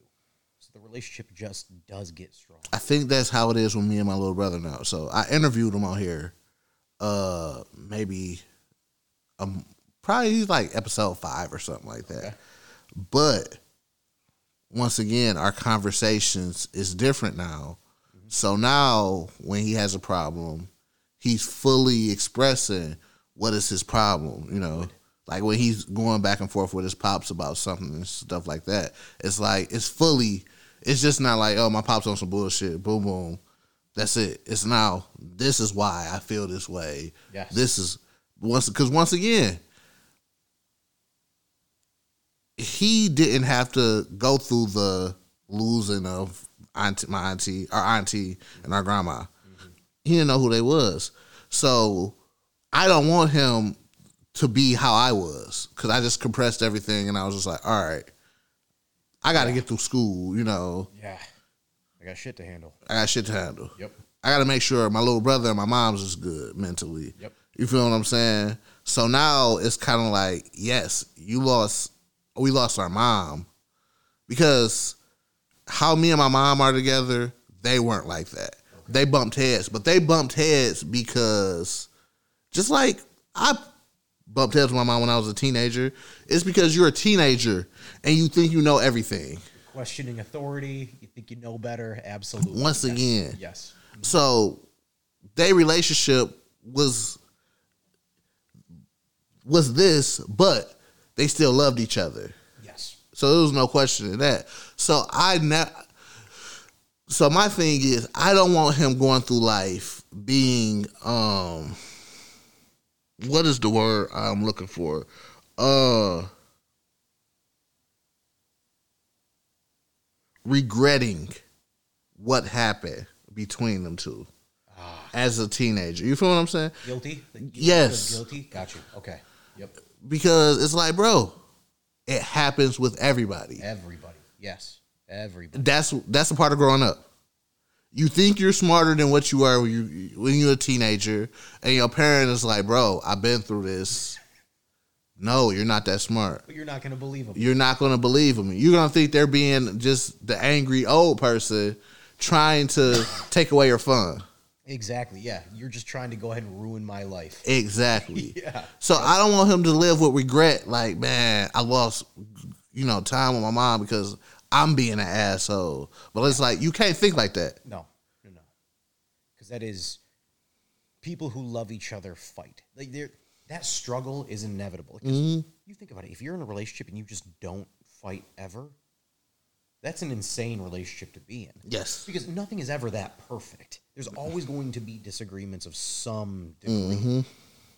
But if you keep coming back, if you can circle back to that person, even after the disagreement, mm-hmm. regardless of the time frame, that still means you love them. You're mm-hmm. able to circle back. As long as it doesn't destroy the relationship yeah. and you don't let it just... eat away at it, and then you both go your separate ways, mm-hmm. that's natural. That is friendship. That's family relationships. It's relationships in general. Mm-hmm. It's all of that, man. Happens Me and my friends day. say some of the worst shit we could say to each other. Of course. But whenever they need me or I need them, they're there. Oh, yeah. But like you say, you need to, you need to bump heads at some point. For sure. And I think like that, like the roasting of your friends, mm-hmm. I think that's that's it. Like, especially dudes, like we're we're aggressive, mm-hmm. more so. Everybody has their own degree of aggression, mm-hmm. and, like competitiveness. But like that's why we like to roast each other, because instead of actually fighting it, like fighting each other and saying mean things and really hurting mm-hmm. somebody's feelings, you've got compassion for them, but you still want to make them squirm a little bit because yeah. you like them. A hundred percent. It's out of. It's such a weird thing. Mm-hmm. It is out of respect. Ultimately, I'm going to bother you because if you're close to me, I know that annoying things happen in life. Mm-hmm. I need to make sure you can take a little bit of annoyance, and hopefully you can wit- you can respond with wit. Yes, and like that's when I respect you more. It's like mm-hmm. that was good. Yeah, I thought I had you, but that was good. A hundred percent. Yeah, and that builds rapport, man. So like, I want to have that relationship with my little brother. I want to one day have that that conversation with my pops where it's like, do you know why our relationship wasn't good for fifteen years? Are we going to talk about it? Yeah. Yeah. I got to be honest, man. I got the, I have something similar with my dad. It's not, I'm not sure what happened with you and mm-hmm. dad, but my dad is always, my dad is the most closeted, like vulnerability is not his strong suit. Mm-hmm. He worked in Department of Corrections his whole life, so I mean, he's just like he's been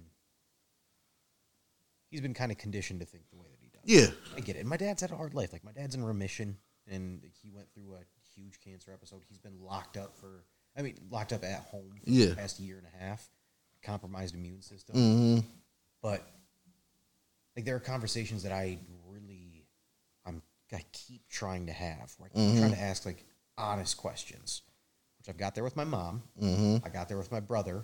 I got there with one of my sisters. Mm-hmm. So it leaves my other sister and my dad that I still can't really have those conversations. Like I had the conversation with my sister already. There we go. Like, you know, it's, it wasn't you the reason why we didn't have a relationship. There we go. Good. I love you to death. Yes. Like, uh... You know, it, it was really a gap of me seeing my little sister. But with anything important I have whether it's my wheel or life insurance or anything, mm-hmm. my little sister's name is on there. My little sister, my little brother's name is on there. There we go. I don't care if I, I've never talked to you again in my life, but you're covered. You're covered. Yeah. You feel what I'm saying? Yep. So, but I had to have that conversation with her, like, it's not, like, I wasn't, you know, it wasn't you at all. It didn't have nothing to do with you or your mom's or nothing like that. Did you know that? Like, did... So, from me finding out how my relationship is with my pops, her relationship is kind of the same with her pops. Ah, okay. So, and once again, us not knowing that, maybe she thought, like, damn, yes, I have a brother, but... is he possibly on some bullshit? Possibly. You feel what I'm saying? Yep. Yep. Okay. But when we once we opened up and it was like, oh shit, we both had the same problem. Mm-hmm. That's why we never met in the middle. It's because our pops was on bullshit. Of course. Yep. Yep. And man, that is. See, that's going back to us talking about having kids. That's a tough part because I never want to be the reason for divide. Mm-hmm. Between people that I bring into this world, right? Yes, responsibility of bringing in, or part in bringing in, into this world. And I, I and I don't want to be like it's all your fault. That's my thing. That's why I need to have a conversation with them. Like, listen, if you was going through something during these times and you could and you wasn't able to be the best parent, you wasn't able to be. Okay, yeah. I I got it. There we go. Yep. But. There was no communication there to let me know that. Exactly. You feel what I'm saying? As a kid, how was I supposed to understand the, the complex nature of the situation? Yes. I only saw the relationship between you and I. Yes. I had no idea what you did. I didn't know what your office looked like or where you worked. I didn't know who your friends were outside of this. It's like, I just knew you as dad, and mm-hmm. I knew we had a bad relationship. Like, I don't know your rela- how your relationship was with your pops. Uh, like I never met my grandfather before he died before I was born, so I don't know how their relationship was. Uh, so my thing is like, bro, how did you expect me to feel? You feel what I'm saying? Like you know, you had a son in high school going through all the things you probably went through in high school. So that be my that was that's literally like my main thing. It's like, bro, going through all the bullshit you went through growing up, you should know how I'm possibly just as a high schooler or middle schooler, like, yo, hey bro, come over here. Let's talk about this. Let's talk about that. Our sex talk was, you know what sex is? Yeah. Make sure you use condoms. That was mine too, man. That was mine. All right. That's all that I like I had my real the real sex talk with my fucking auntie. No shit. Like my auntie taught me how to talk to girls and shit like that. And that you supposed to wear cologne. Like that's awesome. That's awesome. Like for real, like I literally was raised by women. Yeah. Oh. Yeah. Everything I know, how I think, how I process everything is from a woman. Mm-hmm. Yep. Everything else I learned on my own. It was just like, oh, you feel yeah, what I'm saying? For sure. So I never had that conversation with my pops. Mm-hmm. And I don't want to say I'm angry at him about it because I turned out well. Yeah. But it's just, I need to know where you was at mentally when I was going through these things and I needed you. Because what he's going to say is, a phone works both ways. But it's like, bro, no, you're the adult in the situation. Exactly, yeah. We may both be adults having this conversation now. Yeah. When you were the adult, you had to be the adult. Yeah, so once I hit high school, and I think I called him for something, uh, like some shoes, some money for some shoes or something like that. And that nigga was like, man, no. He basically was just like, no. Hmm. And I was like, oh, all right. And that was it.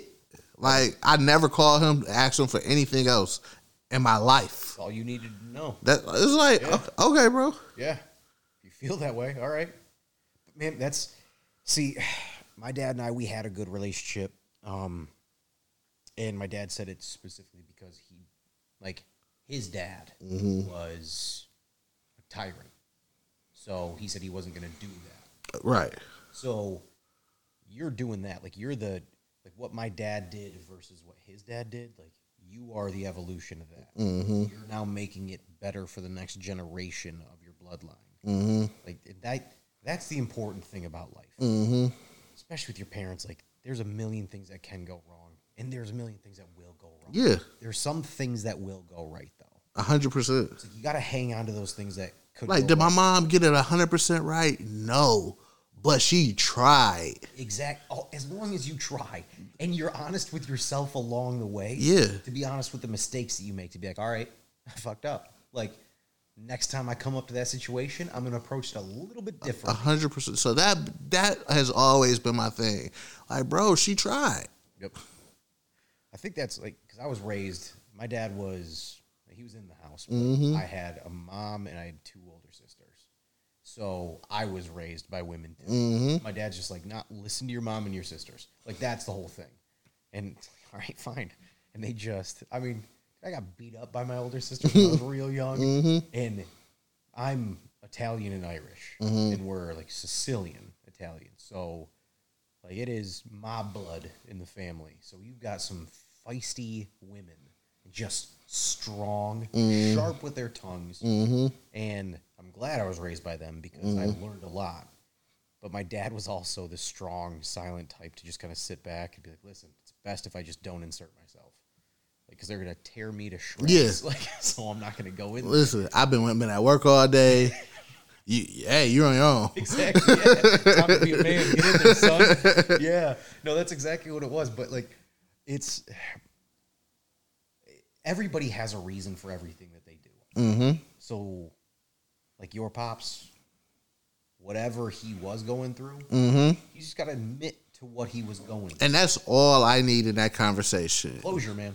Closure. If if he was like, bro, listen, bro, financially I didn't have it, and I was going through it, and I was depressed or whatever. I'm sorry I took it out on you. Like, I'm sorry I made it made it made you feel like it was your problem.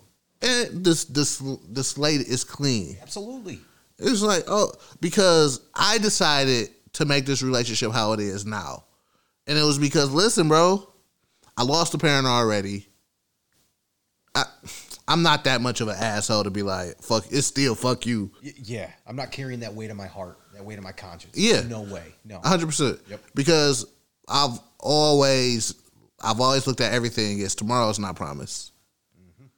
So, look, listen, I will always love you. You my pops. So, listen, we can restart this. Mm-hmm. But, like I said, that conversation still needs to be had. Yeah. I've had this conversation with my little sister. We are on great...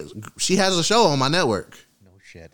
You feel, she's part of the girl show? She's part of the girl show. Oh, shit. Yes. That's awesome. That's awesome. Um, once again, my little brother, we have that line of communication now. Uh-huh. So, it's just like, oh, I'm good. Mentally, I'm good. With um, if anything ever happens to me, knock on wood, that it don't. But those those lines of communication is there. Mm-hmm. They was listen. Anything you ever had a question about my brother, mm-hmm. he he answered it for me. So yeah, I just have to once again, I just have to have that conversation with him. Like, listen, bro, mm-hmm. if you was going through it and you know you was feeling a certain type of way. Like, I don't want to see my son, I don't want to see my, my son seeing me this vulnerable. I a thousand percent understand. Yeah. yeah. Because it was times where I was broke when I was living on my own or having troubles that I was scared to talk to my mom about it. Like, I don't want to see her. I, I don't want her to see me in that situation. You don't want to have to, so you, you didn't want to admit your vulnerability. Yeah. Okay. So, I, like, I totally understand. Absolutely. So, let's. Yeah, level with me. Yeah. Yeah. Man, and that's, so I hope it's not like this. Um, my grandpa just passed away from cancer uh, about a month and a half ago. Mm-hmm. My mom's dad. Okay. Um, and there, was, there were some conversations they were trying to have with their dad mm-hmm. their whole life, and they couldn't have them with him until he was on his deathbed. Because mm-hmm. they're like, hey, like, before you go, we got to talk about this. Yes. They got like they, they got some good conversations out of the way, but it was mm-hmm. like they waited till the last minute, like the very last minute. So I hope like I hope you're respected by your pops enough at this point where you could just approach him. Mm-hmm. Like, hey, yeah, like, hey, listen, bro, let's go have drinks and we need to talk. Exactly. This is no anger coming. No, no anger. We. I'm looking for understanding so I can think about. We bought each other Christmas gifts this year or, or last year. There we go. You feel what I'm saying? There we go. It's like, I want this to be fully water under the bridge. So this is the last thing I need to understand before it can be that. Just tell me what happened. Because I'm one of those people, I never want people I'm close with to have negative energy with me. Yes. Like, I can't, I can't live like that. Exactly. At all. So whatever the problem, we, we're going to, whatever it takes, if we got to fight to get the, whatever. Yes. But I don't want no negative energy between us. There's got to be resolution. Yes. You can't just keep carrying on like that. one hundred percent. Yeah. Because I can't live comfortably like that. No. So I'm like that with everybody, my friends, everybody. Have you cut people out of your life because there's been negative energy, negative energy that's the unavoidable? I think the most I've probably cut is, is females. Got you. Okay.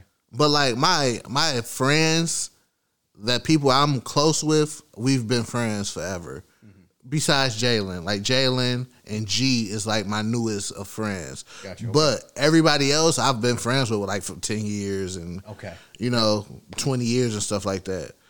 You're a loyal person, man. Yeah, a hundred percent. You breed that loyalty. That's good too. Like that's respectable.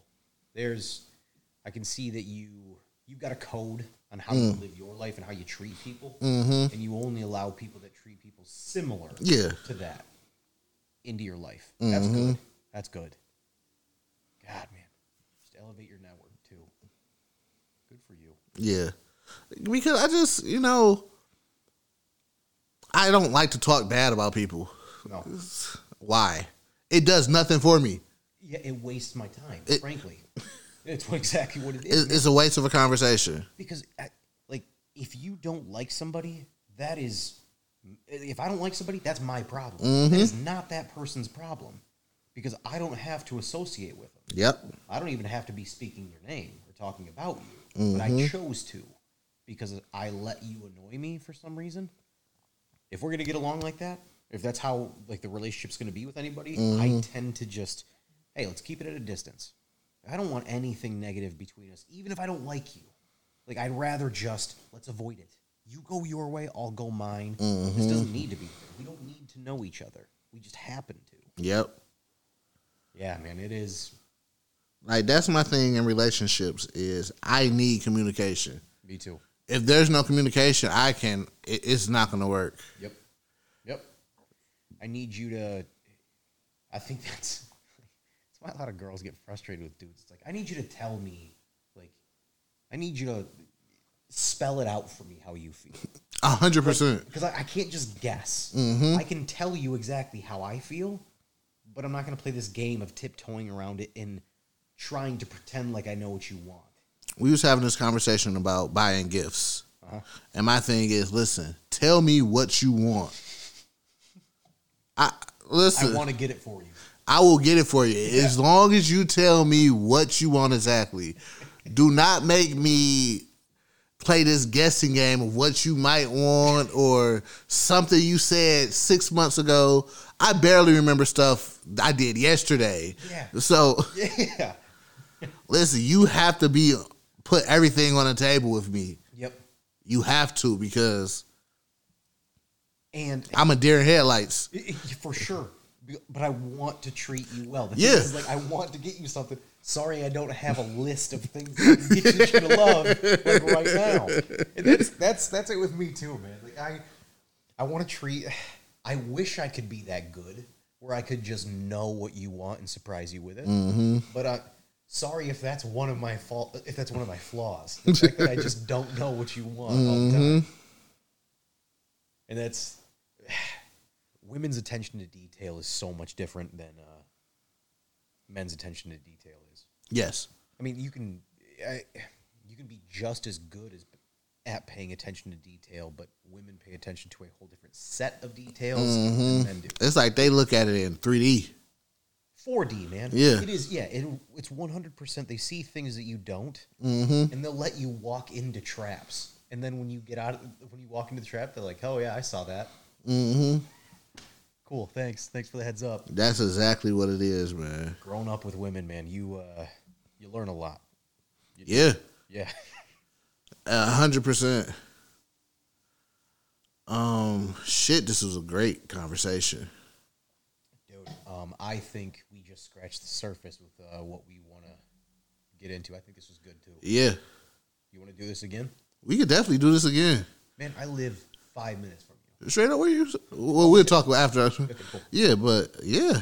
This this is great. And it's needed. It is. And it's needed, like, beyond just us two talking. It's like everybody needs to be able to be in a situation where they're able to talk yes. and let things out. Yes, and I think that is... The honest conversations are recharging. Mm. Soul recharging. Because mm-hmm. that touch, like, you actually get to be honest. Find somebody... Find somebody that you can be honest with mm-hmm. and that you can also listen to them. Mm-hmm. Like, it is just as important to express your honest feelings as it is to listen to people well. Because it is, when somebody's making progress and somebody's actually talking about something that's mm-hmm. like, personal to them, don't take that from them. Don't compare it to something that happened to you. Don't compare it to something that happened to you in your past. Yep. Let them get it out. And then once they talk through it, then you can go ahead and be like, oh, well, I had something similar here. Mm-hmm. But don't try to overshadow that. Like, really, you build that kind of trust. Because, like, Jalen, whenever Jalen and I talk, it's it's like that. Mm-hmm. He and I met each other in very similar situations. Uh, we had just gotten out of messy relationships. Mm-hmm. We were both depressed. And we had no idea because he and I handle things similarly. Mm-hmm. How you doing? Good. Yeah. Like, cool. That's it. Mm-hmm. It's the same demeanor every time. But there's been so much honest conversation between us just about, like, who we are and how we think about things. It helps you make sense of the world. Yeah.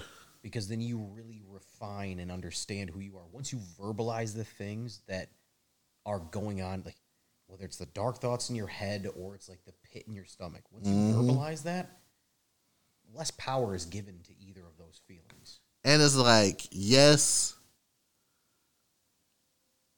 I I can, because another thing I found that it really didn't work, but it kind of did. Mm-hmm. So while I wasn't doing podcasting, theoretically I was doing podcasts. So I would record an episode. By yourself? By myself. Okay, okay. I would record an episode by myself and be like, whoop. This shit was trash. I'm not ready to come back. That's a good trial ground, though. That's a good way to test yourself, man. Yeah, dude, they're, like, I, I love knowing people's creative outlets. Like, mine is, mine's more writing. Mm-hmm. I write my thoughts down, and mm-hmm. then when I can actually write it down and visualize it, then it's like I'm having, I'm actually having a conversation with myself, mm-hmm. rather than just letting the voice go in my head. I can actually wrangle my thoughts in. Mm-hmm. And there's some stuff that I write, I'm like, that's good. And there's some stuff that I write, I'm like, what the fuck is it, that? That is, that is some, trash. Some bullshit. You don't believe that. That's not how you feel. Yeah. Yeah, that happens, man. So, yeah, like all through the summer, I would record a podcast when we was taking a break. Mm-hmm. And I'm like, yo, this shit is bad. And being honest, it may have been good. Depending on the mind frame that you were in. The mentality that you were in. Like, somebody could listen to that, like, yo, this shit is hilarious. What is wrong with you? But to me, it was trash. Ah, and I was not comfortable with coming back doing podcasts. You were, you are your biggest critic when you're in that kind of mindset. A thousand percent. Yeah. Because yeah. I was thinking, like, before even we took the break, I was thinking, like, yo, I don't think the show is good anymore. Like, the spark we had, I don't think we got it no more. Yep. And people would be like, yo, no. The show is still good. Yeah, the people that listen. And yeah, know. yeah. But me personally, it'd be like when you get that, when you're that close to the thing, man, and you work on it that hard every day. Mm-hmm. It's easy to lose sight of. You're your biggest critic. Absolutely, you are. You're never. You're not going to be your biggest fan because mm-hmm. once you start looking, like when you listen to a song over and over and over again, you start hearing different parts of the song. Every you discover something new. Yep. So you hear it in a different way. It's never going to be the same song the first time you heard it. Mm-hmm. You keep picking up on different things, and you become more critical of it. Yep. Because you understand the components. You're like, mm-hmm. ah, that might have been better here or this here. Yeah. Exactly. Yeah. Man. Or you might listen to somebody else's podcast, like, ah, damn, we not we we not on this level. And then you instantly it's. If if I'm not on that level, then this shit is, is shit. Exactly. But you could have listened to just one good episode from one them. good episode. Absolutely. Yeah, and you could have just had a bad episode. Yeah. That's why it's not fair to compare yourself to anyone else. That's literally why I don't listen to podcasts. Yep, that's fair. Like I I listen to, I will look at a Joe Rogan interview, depending on who's he interviewing, mm-hmm. or when he have his M M A show. Yep. I look at that because I love M M A. Me too. But uh, I look at Joe Buttons every now and then. But other than that, I will not look at a podcast or listen to a podcast because it it interferes in your creative process. Absolutely. Yeah. Yep. It, just like comedians or songwriters, if you listen to too much of other people's music mm-hmm. or if you listen to ma- too many other people's jokes, mm-hmm. at some point, you're going to take something that you heard, like unknowingly, and Un- put it yep. in your song or put it into your joke. And that wasn't your thought. Yep. I get it, man. I get it.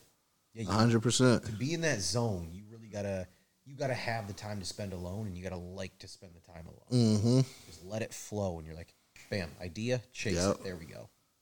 Yep. Because when you got a clear mind, you're you're hearing stuff at what it is. So I like me having a clear mind. I knew that these last maybe five episodes was sloppy. And I may have just listened to a part of it that was just sloppy. But in my head, it's, it's sloppy. The whole thing's sloppy. The yep. whole thing is yep. sloppy to me. So now, I'm just going to put structure to it.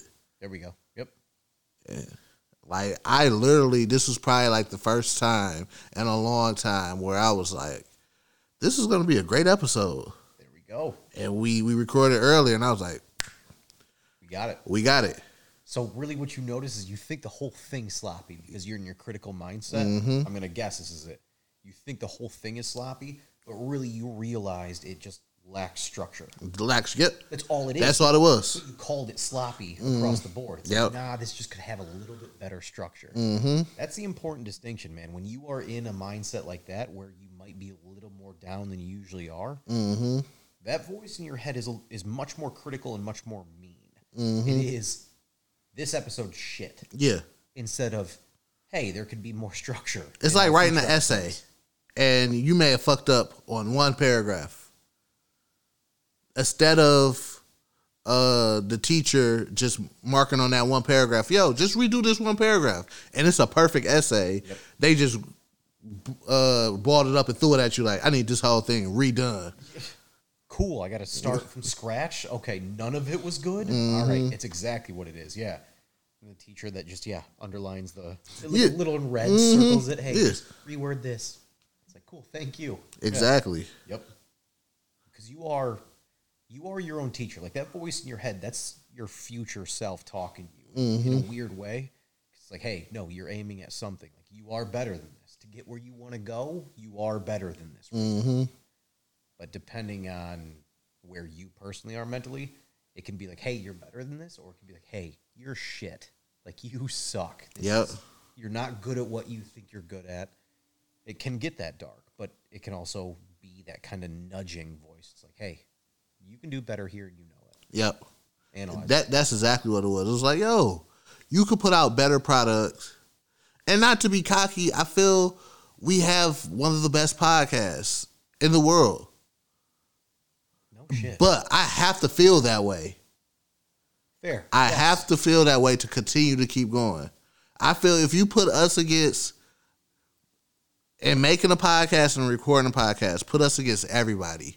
And I'm talking a full show. Me, Alex, Jalen, possibly Lamaria, depending on what day it is. Okay. We could go against anybody uh-huh. and put out just as much quality as anybody else. No shit. We just have to be focused. Okay. And you know what, man, that is, if you got people on your side that you know you can rely on, of course you can mm-hmm. feel that way. You should feel that way. But it's like, hey, I need you dialed in. I need mm. you dialed in. Exactly. I'm going to be dialed in. I wouldn't ask you mm-hmm. to be dialed in if I wasn't ready to bring it. That That's huge, man. That's awesome. But I gotta ha- I have that feeling because if I didn't have that feeling, I would stop doing the show. I'd be like... Exactly. What yeah. are we doing this shit for? We're better than fifty percent of the people out there. Yeah. It's like, cool. That's a lot of fun. Then why are we doing yeah. this? I feel we have a great product here. It's just, you know, when that right person find it or whatever. However, we get on. Mm-hmm. I feel once we're on, Like, Jalen is, he's one of the most interesting people in the world. Right. Like, the uh, the Dos Equis dude, Jalen could be the next one. Dude, he and I always drink Dos Equis together, too. That's hilarious. Yes. Whenever we drink beer, it's usually that. Yeah. He is. He's such an interesting dude. Such an interesting dude. And frankly, your whole group of friends mm-hmm. is just interesting people. Yeah. Like, when I came over here, I knew none of you other than Jalen. Mm-hmm. I kicked it on the patio. A Dylan Coops is here. Mm-hmm. But I knew nobody else. It was just interesting conversation. Everybody was cool with one another. You mm-hmm. can tell everybody's an individual. Yes. You don't have people trying to shine off somebody else and, like, being a like a scaled-down version of somebody else. Mm-hmm. Or being extra, shit like that. It's just, yeah. It's a barbecue. Yes. Be yourself. When you can chime in, do it. That's yeah. it. Yeah. Man, and that's why it's good to surround yourself with people that are formidable, interesting. They've got character to them. Mm-hmm. Jalen's got that. Yeah, one hundred percent. By the bucket load, man. Yeah. Yeah.